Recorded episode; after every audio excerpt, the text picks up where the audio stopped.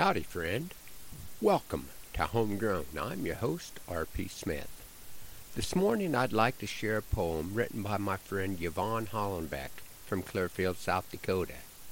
It's from a collection of Christmas poems that Yvonne has titled Christmas on the Range. Please listen closely to the poem that Yvonne calls The Christmas Quilt. The first time that I saw it, I was probably five years old. In fact, I don't remember, but that's what I've been told.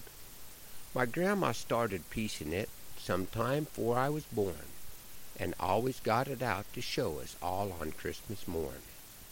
You might call it a tradition just within our family. Each year she'd take it from the trunk for all of us to see. She'd tell us about each little star that centered every block, and how she sewed them all together to form the pretty top. She told us that the first block was made one winter night while thinking of her sailor son. Her heart was filled with fright. It was late on Christmas Eve, and she was lonely as could be. He was halfway around the world on a ship on a foreign sea.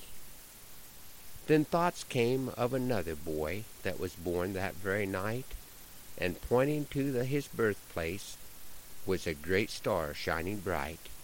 He was born there in a stable to save us all from sin. She prayed he'd bless her sailor son and please watch over him. She took a scrap of fabric from her boy's favorite shirt and cut a star-shaped pattern, and then she went to work. She made the first of many blocks that very Christmas Eve. It gave her peace to sew the stars from scraps of memories. There were prints from Mama's dress, and some from Grandpa's clothes, while others came from feed sacks she'd been saving, I suppose. A little blue checkered star was from a tiny baby dress. He died so many years ago, but her favorite, I would guess. When she got the blocks completed, she had made just forty-eight, the same number as those upon the flag of our United States. The hours she spent at quilting, it helped pass her time alone, while waiting for her sailor son to make it safely home. She put a label on the back, then packed the quilt away. She'd give it to her fine young lad when he returned one day. The label said, "This quilt was made for Christmas. forty-one. 'Twas made with love to let you know I'm proud you are my son." Then came the tragic message that her son would not come back. His ship was at the harbor when the Japanese attacked. The quilt was left in her old trunk, along with several more, a folded flag, a purple heart, and clippings of the war. It was exactly ten years later, Christmas morning, fifty-one, the first time she showed us all that quilt she'd made for her son.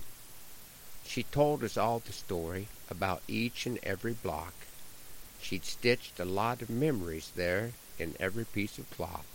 Now many years have come and gone, and Grandma's with her son, my granddad and her baby. Her life on earth is done.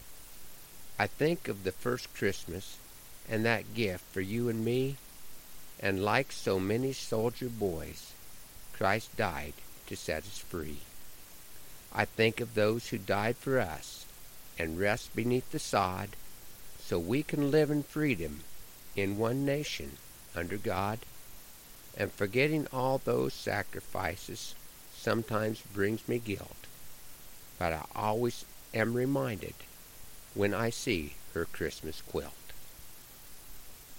That was the poem, The Christmas Quilt, written by Yvonne Hollenbeck.